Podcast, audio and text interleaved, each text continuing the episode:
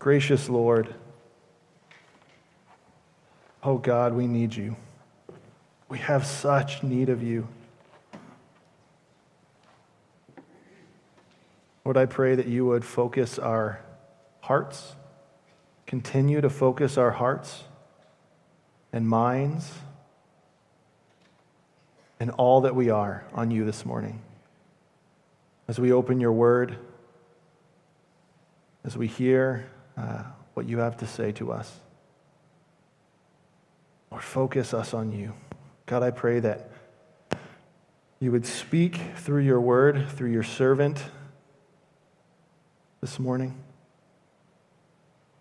God, would everything that I say be in keeping with, uh, with your word and with your will? And so, Lord, we, we submit ourselves wholly and completely to you. God, to you be all honor and glory and power forever and ever. Amen. Amen.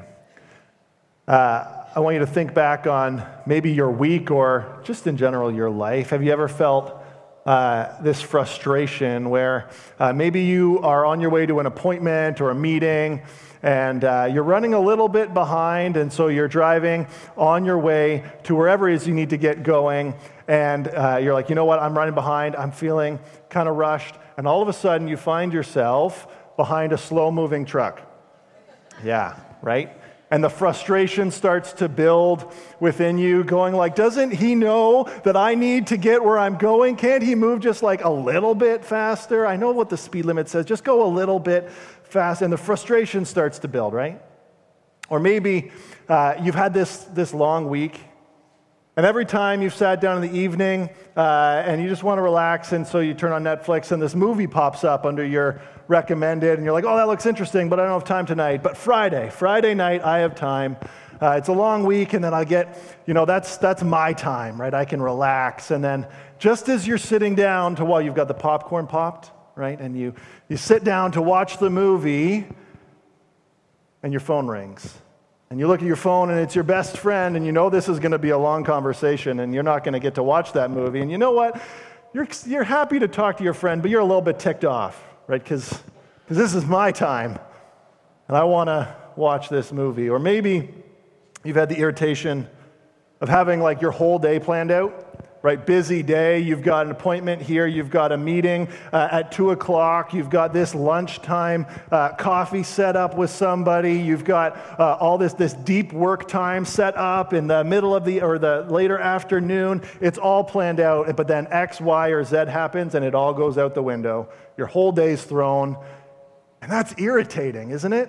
Like I, I worked hard to plan this and I, I, I budgeted my time and I did what I was supposed to do, and I feel irritated.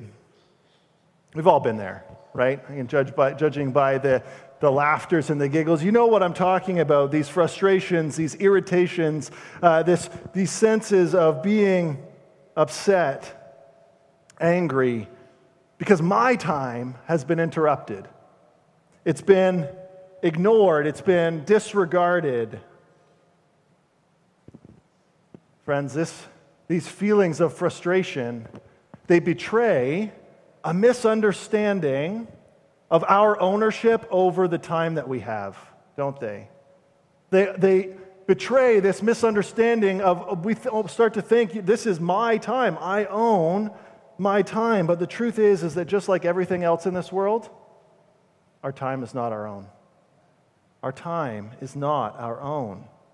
Over the past few weeks, as already been mentioned, we've been going through this uh, series on stewardship, stewardship of our treasures, the things that we love and, and value most in this world. Stewardship of our thoughts, considering what it means to be transformed by the renewal of our minds. And today we're considering what it means to be stewards of our time. Stewards of our time. This idea of stewardship, it implies the reality that we're not actually the owners, doesn't it? A steward doesn't own what they're stewarding, they're merely managers. It implies that we're not the owners. Stewardship is recognizing that we actually own nothing. It's recognizing that we actually own nothing and loving the God who has given us everything by dealing appropriately with his stuff. With his stuff. Let me say that again. Stewardship is recognizing that we actually own nothing and loving the God who has given us everything by dealing appropriately with what he has given us, with his stuff. That's what it means to be a steward, or more accurately, a good steward. What it means to be a good steward. Genesis 1 is super clear. God is the one who made time.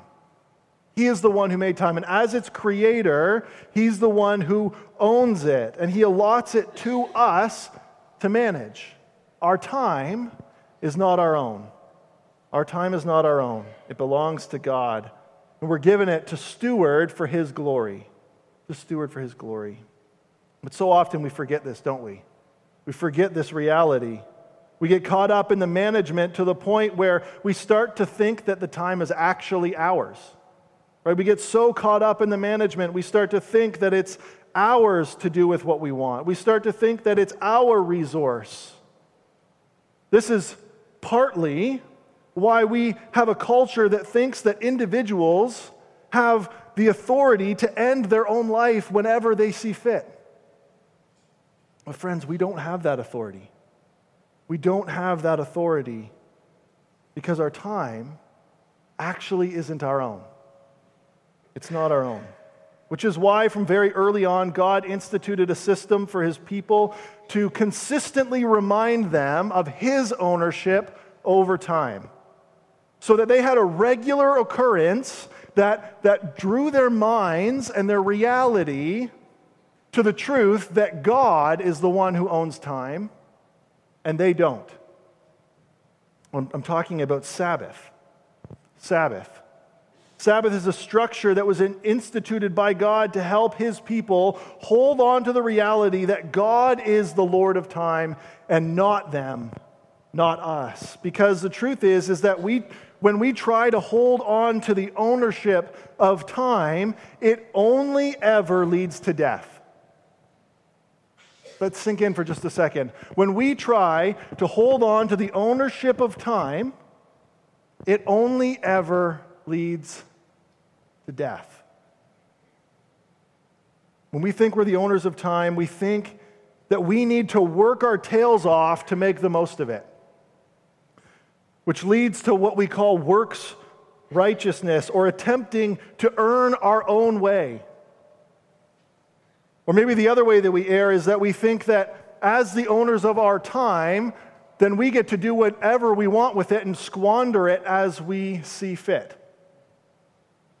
Right? Both of these are ditches uh, off of the truth that only ever lead to death. Really, both of them are an ever looking inward on ourselves, just wholehearted selfishness but what Sabbath does is it keeps those two dangers, those two paths to destruction, those two ditches in check. But as we consider this, we need to differentiate between two different expressions of Sabbath, that word Sabbath. And the first, and the most obvious, and likely the one that comes to mind most readily when I say the word Sabbath, is the physical expression of Sabbath the taking of a 24 hour period and ceasing from work right? If, if you've read through the Old Testament, you've heard, and we're going to read a couple passages here where, where God outlines what, uh, outlines what Sabbath is, and it's this 24 hour period where they cease from doing work. And that's the physical expression of Sabbath that God initiated in Exodus when he called his people to himself. And it was, and in a way, uh, is, pardon me, good and right when it's in its proper place, as we're going to see. But it was always intended to point to a greater reality. That physical expression is always intended to point to a greater reality. The physical outworking of Sabbath was never the point in and of itself. It was never the point in and of itself. It's always been and continues to be the pointer to a greater truth realized wholly and completely in Jesus. And, the more, and more specifically, Jesus as Lord of all things, including time. Including time. This is what we call the spiritual reality of or expression of Sabbath. The soul rest that is found only in a life lived with Jesus. A life lived with Jesus. Now, in order to pack, unpack that this morning, what we're going to do, here's what we're going to do. We're going to look at two passages uh, from uh, Exodus and then from Deuteronomy, uh, where God has initiated this ritual of Sabbath uh, within uh, the covenantal people of God, the people of Israel. And, and then we're going to shift to Matthew chapter 12, where Jesus engages with the Pharisees on this matter, this ritual of Sabbath, and sees how he instructs us in this structure. And then finally, we're going to consider what it means to and looks like to live this out. Okay, so the first passage that we're going to look at is Exodus chapter 20, verses 8 to 11. And if you are here this morning, you do not have your own copy of God's word, we would love uh, to share and, and give you the gift of God's word. And so if that's you, you can feel free to put your hand up. One of our front lines, uh, awesome volunteers will love, would love to give you one. And that's our gift to you. You can keep that. So, Exodus chapter 20, specifically looking at verses 8 through 11. And here's what it says it says, Remember the Sabbath day to keep it holy. Six days you shall labor and do all your work. But the seventh day is a Sabbath to the Lord your God. On it you shall not do any work, you or your son or your daughter, your male servant, or your female servant, or your livestock, or the sojourner who is within your gates. For in six days the Lord made heaven and earth, the sea, and all that is in them, and rested on the seventh day. Therefore, the Lord blessed the Sabbath day and made it holy. So here, God is right in the middle of laying out the Ten Commandments to, uh, his, to Moses so that he can teach them to God's people. And this is commandment number four. And what I want us to notice here in this passage uh, is verse 11, specifically verse 11. So verses 8 through 10 lay out like the ground rules for the Sabbath day that God has initiated here. And then verse 11, we get the motivation we get the motivation, the reason for the devotedness of the seventh day, the reason for the physical expression of Sabbath. And the reason that they are to stop from their work for one particular day is tied back, we see here in verse 11, is tied back to creation, right? To God's creating of the world. That after he, six days of creation, he himself rested. Therefore, they ought to rest. But not only that, also by hearkening back to creation, God is pointing them to the time to come when they would get to dwell once more in perfect unity with their Creator. And that's maybe the primary theme in the first five books of the Bible Genesis, Exodus, Leviticus, Numbers, and Deuteronomy. One of the primary themes of those first five books of the Bible is that man's fall into sin caused us to be separated from God, but God has actively pursued his people with the purpose of bringing them back to the Garden of Eden so that they can live in God's perfect creation in perfect unity with him. That's the goal. And we see here uh, that Sabbath is meant to be a pointer to that yet unfulfilled reality. That's the purpose that, that Moses here, that God gives to Moses for the Sabbath, that it's this pointer to that reality that God is trying to bring them back to Eden. A reminder that God is working to make things right again. Sabbath here points to glory. It points to glory. It points to God's creation, uh, it points to God's creation of time at the beginning and his fulfillment of time at the end. Okay, so that's the first passage, Exodus 28 through 11. The second passage is Deuteronomy chapter 5, verses 11 through 15. Deuteronomy chapter 5, verses 11, or uh, 12, sorry. My mistake, 12 through 15. Okay, starting in verse 12, it says this Observe the Sabbath day to keep it holy. as the Lord your God commanded you. Six days you shall labor and do all your work, but the seventh day is a Sabbath to the Lord your God. On it you shall not do any work, you or your son or your daughter or your male servant or your female servant or your ox or your donkey or any of your livestock or the sojourner who is within your gates, that your male, uh, that your male servant and your female servant may rest as well as you you shall remember that you were a slave in the land of Egypt, and the Lord your God brought you out from there with a mighty hand and an outstretched arm. Therefore, the Lord your God commanded you to keep the Sabbath day. Now, at this point in time, uh, God's people, the 40 years or so have passed. God's people have wandered in the desert, right? And, and they're about to enter into the promised land. And before they do, Moses recaps all of what God had taught them and done for them. And he's recapping the Ten Commandments here. And this recap of the fourth commandment is very similar, right? I'm sure it stood out to you like, hey, I think we've heard these words written before. A couple tweaks here or there for the most part, uh, until it gets to the motivation. There's one very distinct variation from Exodus to Deuteronomy. Look at verse 15. Verse 15, when he gives the motivation here, he doesn't tie it back to creation, does he? No, he ties it back to the Exodus.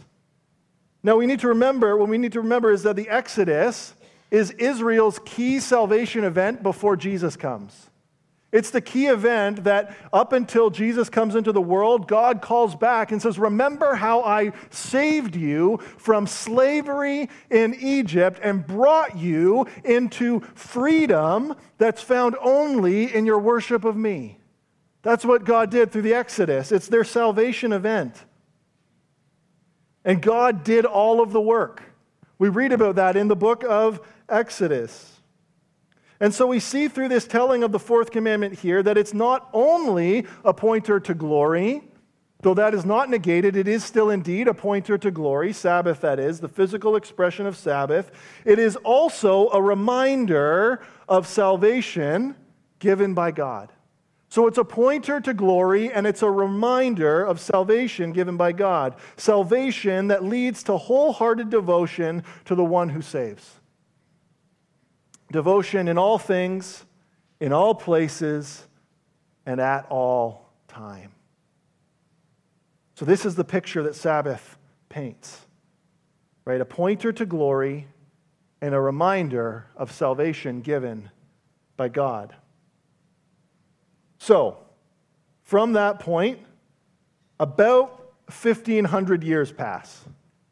Okay? 1,500 years pass. And what we see through the Old Testament is that even as God's people ebb and flow in their devotion to Him and their commitment to His ways, God's rule and authority over time doesn't cease. It remains. And in that, His love and His care for His people remains. But along the way, the people lose their vision of God's picture of Sabbath. They lose the vision of what God had intended for it. And so when the Pharisees accuse Jesus' disciples of breaking the Sabbath, Jesus takes the opportunity to correct their understanding. And we see this account in Matthew chapter 12. Matthew chapter 12, you can go ahead and turn there uh, in your own copy of God's Word. Uh, Matthew chapter 12, verses 1 through 8. And as you do that, I'm going to offer just a little bit of context. Our passage here uh, in chapter 12 immediately follows uh, Matthew chapter 11, verse 29 and 30, which uh, is Jesus. Uh, tell, it's the passage where Jesus says, Come to me, you who labor and are heavy laden, and I will give you rest. And in those words, he redefines what rest really is. He does not speak of it simply as the absence of work, but rather he declares that true rest is found only in him and only in a wholehearted devotion to him. So it's not a coincidence that immediately off the tails of this redefinition of rest, that Matthew would come into Jesus interacting with the Pharisees on the Sabbath. Okay, so that's where we find your, ourselves this morning. Uh, and I'll invite you to stand with me now for the reading, if you're able, for the public reading of God's Word. Matthew chapter 12, verses 1 through 8, we're going to be looking at. Hear the word of the Lord. At that time, Jesus went through the grain fields on the Sabbath. His disciples were hungry, and they began to pluck heads of grain and to eat. But when the Pharisees saw it, they said to him, Look, your disciples are doing what is not lawful to do on the Sabbath. And he said to them, Have you not read what David did when he was hungry, and those who were with him? How he entered the house of God and ate the bread of the presence, which it was not lawful for him to eat, nor for those who were with him, but only for the priests. Or have you not read in the law how on the Sabbath the priests in the temple profane the Sabbath? and are guiltless. I tell you, something greater than the temple is here. And if you had known what this means, I desire mercy and not a sacrifice, you would not have condemned the guiltless. For the Son of Man is Lord of the Sabbath. This is the word of the Lord. Praise be to God. You may have a seat. What we see here from Jesus is that there is so much more to the Sabbath than the, than the ritual, than the physical outworking. Just like we've already talked about from Exodus and Deuteronomy. Remember, I said Jesus is trying to refocus them back onto the original meaning. And so he's, he's diving into this reality that there is so much more to the Sabbath than the ritual. It's clear that the Pharisees have lost sight of this reality and they've actually made it about themselves. The very thing Sabbath was supposed to correct against, they've made it. The very thing that Sabbath was intended to keep at bay, that's what they have made it. That's what they've made it. Jesus calls them and us to renew our vision of Sabbath back to its intended purpose as the counter to thinking that we are the owners of our own time. And so let's, let's walk through what happens here. Let's walk through what happens here. Verse 1 and 2 shows Jesus and his disciples walking through a field on the Sabbath. Pardon me, there was specific like they, the Pharisees had set up all of these rules that have been passed down over time, and there was a specific distance they were allowed to walk, and there was certain things they weren't allowed to do and things they were allowed to do. But they're walking uh, on the Sabbath through this grain field, and apparently they're doing so under the very keen, watchful eye of the Pharisees. And as they're walking, they grab some heads of grain just as they're walking along, and they pick out the seeds and they eat them. And the Pharisees, to the Pharisees who are ever watchful, this is the perfect gotcha moment for them. In fact, sometimes in this, in this case, we almost see the Pharisees kind of acting like, like the paparazzi do with a lot of the, uh, the celebrities of our time. Like, I don't know, but I can almost see the Pharisees like kind of hiding in the bushes like by the grain field as the disciples. And they're kind of following them around. They know where they're going to be. They've got their itinerary from their sources. And so they, they get there ahead of time and they're, they're sitting in the bushes and they're watching. Right? Oh, there they come. There they come. Oh, I bet you they're going to eat the grain. We'll, we'll get them then. Click, click, click, click. Right? And then, and then we got them. And then, you know, the, uh, the, the cover of the, Jerus- the Jerusalem Inquirer the next day has the, the headline Rabbis Radicals. Jesus' disciples reap what they've sown. Right? They almost are treating them like they're, they're looking for this gotcha moment. And so they call them out on it. They take their picking of these grains, these heads, uh, to be reaping. They say, they're walking along, you're reaping your, uh, the grain. And then they, uh, the other, one of the other gospels talks about how they, they rub them in their hands to get the seeds out. And, and they said, that's threshing, which are two very specific jobs that we're not allowed to do on the Sabbath. When in reality, what they've done is akin to walking through the forest and picking some wild raspberries on their way. But interestingly, Jesus does uh, sees what's really at play here. He sees what's really at play. Notice he doesn't hit back at them, telling them, Don't be ridiculous. My disciples haven't broken the law. He doesn't say that. He doesn't try and call them out for doing something of equivalent value, right? No, he, he sees that their whole vision of the Sabbath is skewed. And he goes after that specifically. And in his response, we see two illustrations and three principles. First, the two illustrations.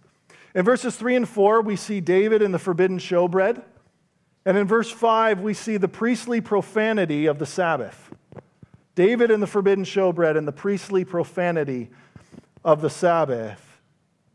Verses 3 to 5 give us that context. Let me read them here again for us. He said to them, This is Jesus saying, it's his response to what the Pharisees have said. Have you not read that David, what David did when he was hungry, and those who were with him, how he entered the house of God and ate the bread of the presence, which was not lawful for him to eat, nor for those who were with him, but only for the priests?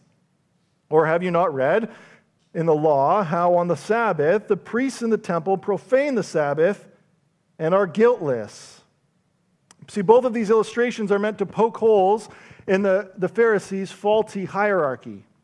What I mean is that the Pharisees, just like we so often do, put ultimate importance on the ritual and on working their way into God's good grace. In other words, the Pharisees were betraying a belief that they owned their time, right? Just like we so often do.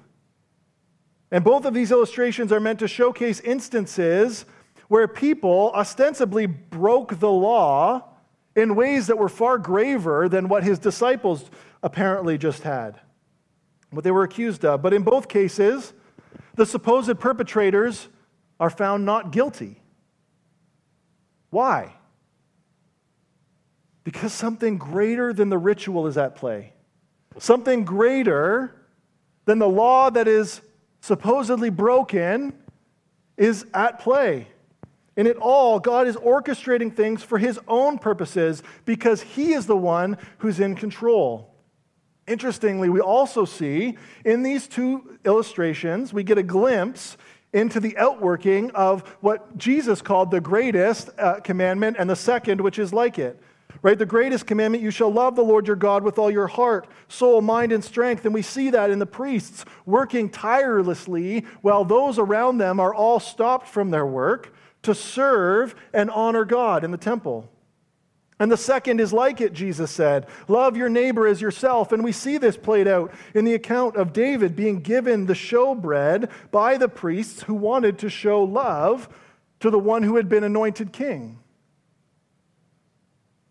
So we had our two illustrations, and then we have three principles that Jesus, pardon me, that Jesus brings out. So two illustrations, three principles. Look at verse 6. Verse 6. He said to them, oh, sorry, I tell you, something greater than the temple is here. The first principle that Jesus highlights about the Sabbath is this the presence of God is not found in the ritual, it's found in Jesus. The presence of God is not actually found in the physical outworking of Sabbath or in any other ritual. It's found in the person of Jesus.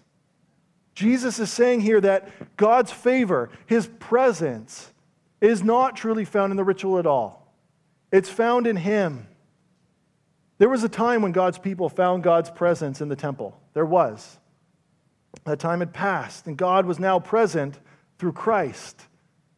And that was far greater than what they could and, and what they get from Christ being in the physical presence was far greater than what they ever could experience before. What that means is that time is not made holy. Time is not made holy because of what we're doing. Our time that we spend is not made sacred, it's not made devoted to God, it's not made uh, holy because of what we're doing.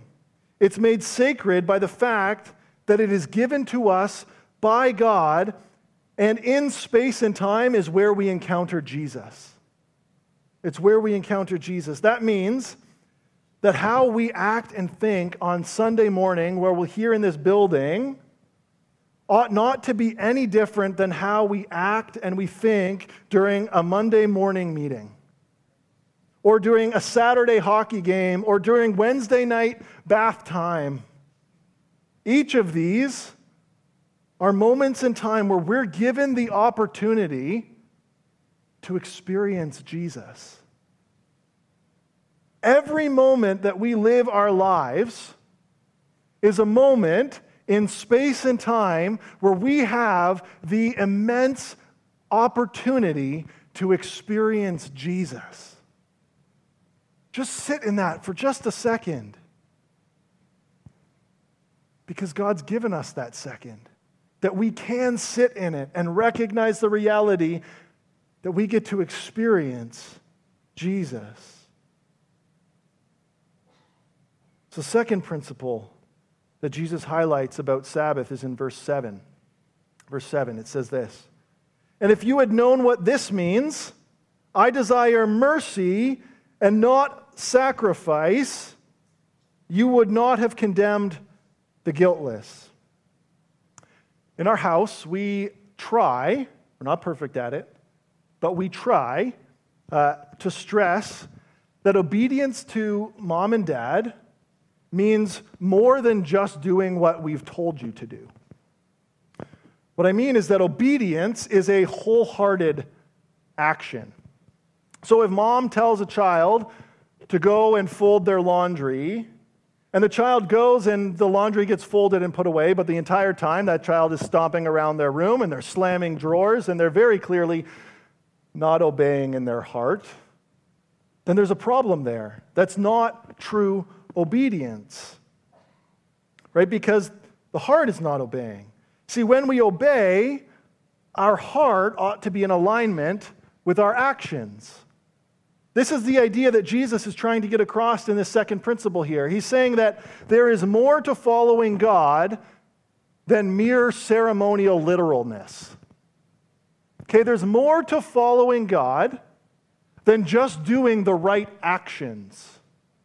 Right? God constantly, through the Old Testament, is at pains to try and get this point into the, the heads and the hearts of his people. It's not just about doing the right things, your heart needs to be in it too. Your heart needs to be in it too. This means that we can do all of the right stuff outwardly. You know, I don't smoke and I don't chew and I don't go with girls who do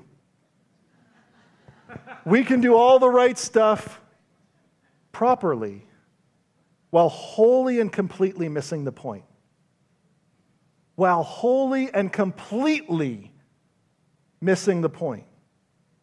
See, we honor God with our time, with the time that He has given us, by being right with Him. By being right with Him through faith in Jesus Christ. That's how we honor God with our time, by being right with Him through faith in Jesus Christ. And from this place, we can turn our time into love for God and love for others when we're right with Him. So God's presence is not found in ritual, but in Jesus. There is more to following God than in ceremonial literalness. And finally, Jesus is Lord of all things, including the Sabbath. Jesus is Lord of all things, including the Sabbath. Look at verse 8. For the Son of Man is Lord of the Sabbath. The Son of Man is Lord of the Sabbath. The, the term Son of Man is used throughout uh, Jesus' ministry to show his readers, who were primarily, in Matthew's case, Jews, uh, that Jesus was indeed the promised Messiah. He was, it was a name that Jesus used of himself many times, and it would have been clear, a clear indicator that he was calling himself the Savior that they had been waiting for. And what Jesus is saying here is that Sabbath, just like every other Old Testament ritual, is meant to point to a life lived with Him. It's meant to point to a life lived with and for Jesus.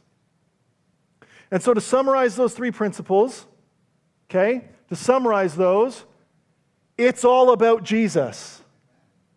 It's all about Jesus. Because the truth is, we will never be able to maximize our time. We will never be able to find true rest. We will never be able to live a life worth anything if it's not all about Jesus.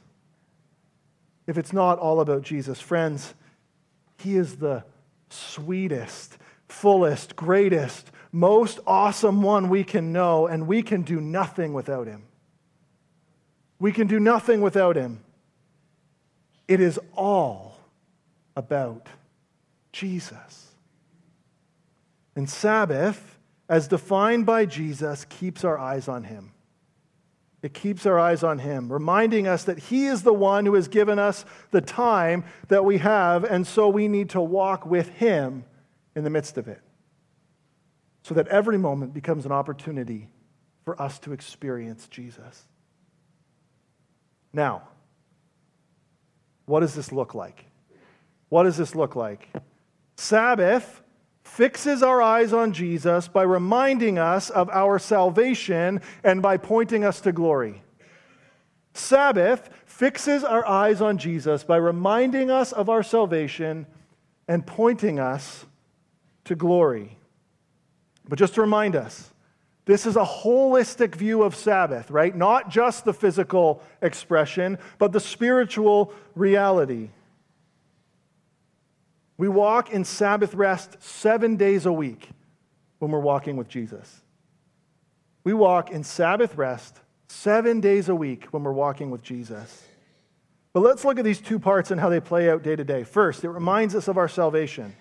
Friends, we cannot work to save ourselves, we can't do it. Remember at the beginning, I said that when we try to earn our favor with God, it betrays a belief that we own our own time. Right? But Scripture is clear there is nothing that we can do to earn God's favor. There's nothing that we can do for it. We need Jesus. So if you're here today and you're working tire- tirelessly to earn your way in this world, then you need to hear me. You need only to come to Jesus. You need only to come to Jesus and He will save you. He alone. The path of, I'll do my best, only leads to death. It only leads to death. Jesus says, I've done it for you. So walk with me. So walk with me. Further to this point, we need to remember that even once we have come to Him, and we are walking with Him, our time cannot be spent working to keep ourselves in His good grace. Right? When the, when the point of what we're doing becomes trying to earn and keep ourselves in God's grace, we lose sight of the fact that He's the one who's done it all to begin with. Right? It was only Jesus who washed us clean, and it's only Jesus that can keep us clean. And so when we live in light of God's ownership of our time, it shifts the question from how can I make the most of every moment to how can I walk with Jesus in the midst of this moment? Hear the difference there? From I need to work hard so that I can squeeze everything out of these seconds because it's truly up to me to make that happen to Ah, Jesus, how can I walk with you in the midst of each and every moment? The way that plays out might look identical outwardly, but it means life or death inwardly. And as we do that, in light of the reality that He is the one who is leading and working, we live out love for God and love for those around us, be it at church or stuck in traffic or taking time to rest. In all things and at all times, we walk with Jesus because He, He is the owner of our time. And so, living in light of Sabbath reminds us of our salvation. And second, living in holistic Sabbath rest, in holistic Sabbath rest, fixes our eyes on Jesus by pointing us to glory. See, when we rest in Christ, we look forward to a time when our whole existence is rest. Our whole existence is rest. But let me clarify something.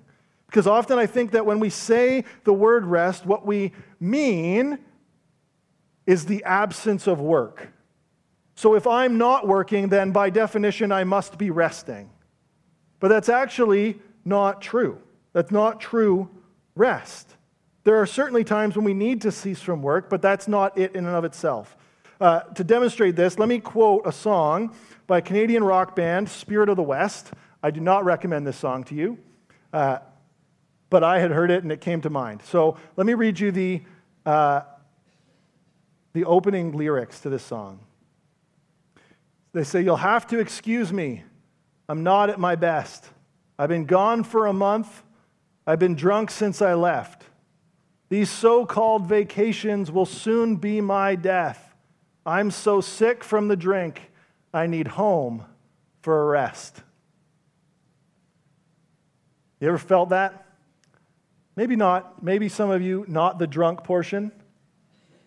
But you know the feeling of, man, I was supposed to be resting, but I'm coming off of that just feeling way more burnt out than ever before.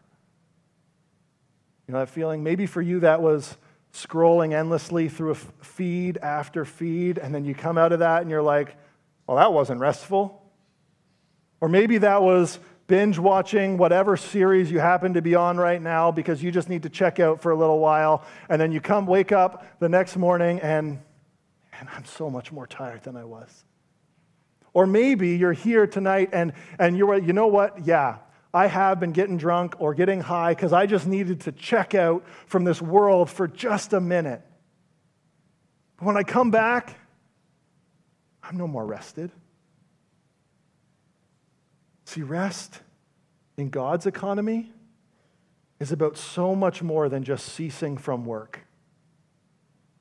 It's about trusting in Christ for all things for all things and walking with Him, knowing that He has accomplished it all. He's accomplished it all. Let me leave you with two things. First, live each moment, live each moment in light of who you are in Christ.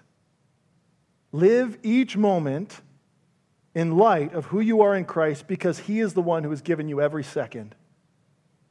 And so live it for Him and with Him. And second, one tangible way to help drive this home is through practicing a physical expression of Sabbath, done in the right way and in the right heart. As long as we remember that it's never the point in and of itself.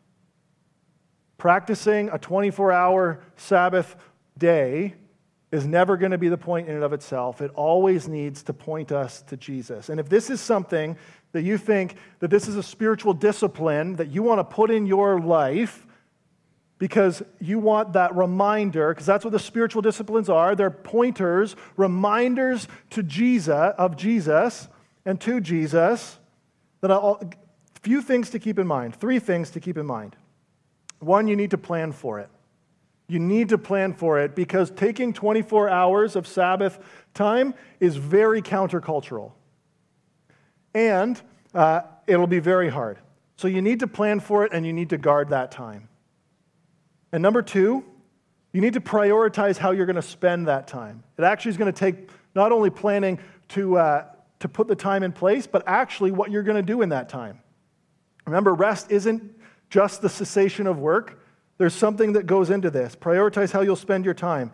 I have found that a helpful paradigm for, for Sabbath time is feasting, feasting, rest, worship, and play. And if you live those out, they point us to Jesus and our salvation and glory. Feasting, rest, worship, play. And third, Keep your focus on Jesus. Keep your focus on Jesus. Like with all good things, Satan tries to twist them.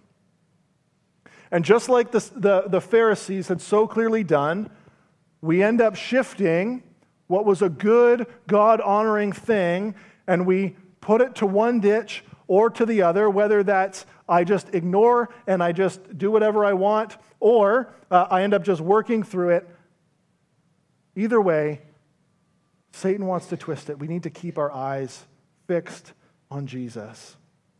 I'm going to invite the band. We're going to come back out. We're going to close our service with a final song. And this song is intended to be a reminder that every breath, every breath that we take, every breath that we take has been given to us by God. So we ought to use each one to pour out our praises to Him. So do something with me here before, just before we pray and before the band starts playing.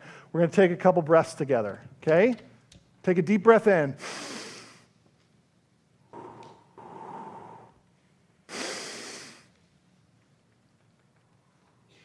One more.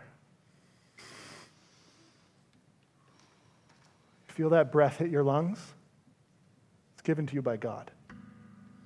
So use it to pour out your praises to Him. Let's pray. Gracious God, God, we have such need of you. You've given us everything. From every breath to every second to every thing that we can see, feel, touch, hear, taste, all of it is given to us by you. So help us. Help us to see you. Help us to, to lean into who Jesus is and the salvation that he offers. And walk with him in every moment. Because, Lord, indeed, it is your breath that is in our lungs. So we pour out our praises to you. For God's, the glory of the Father, the name of the Spirit, of the Son, the power of the Spirit, we pray. Amen and amen.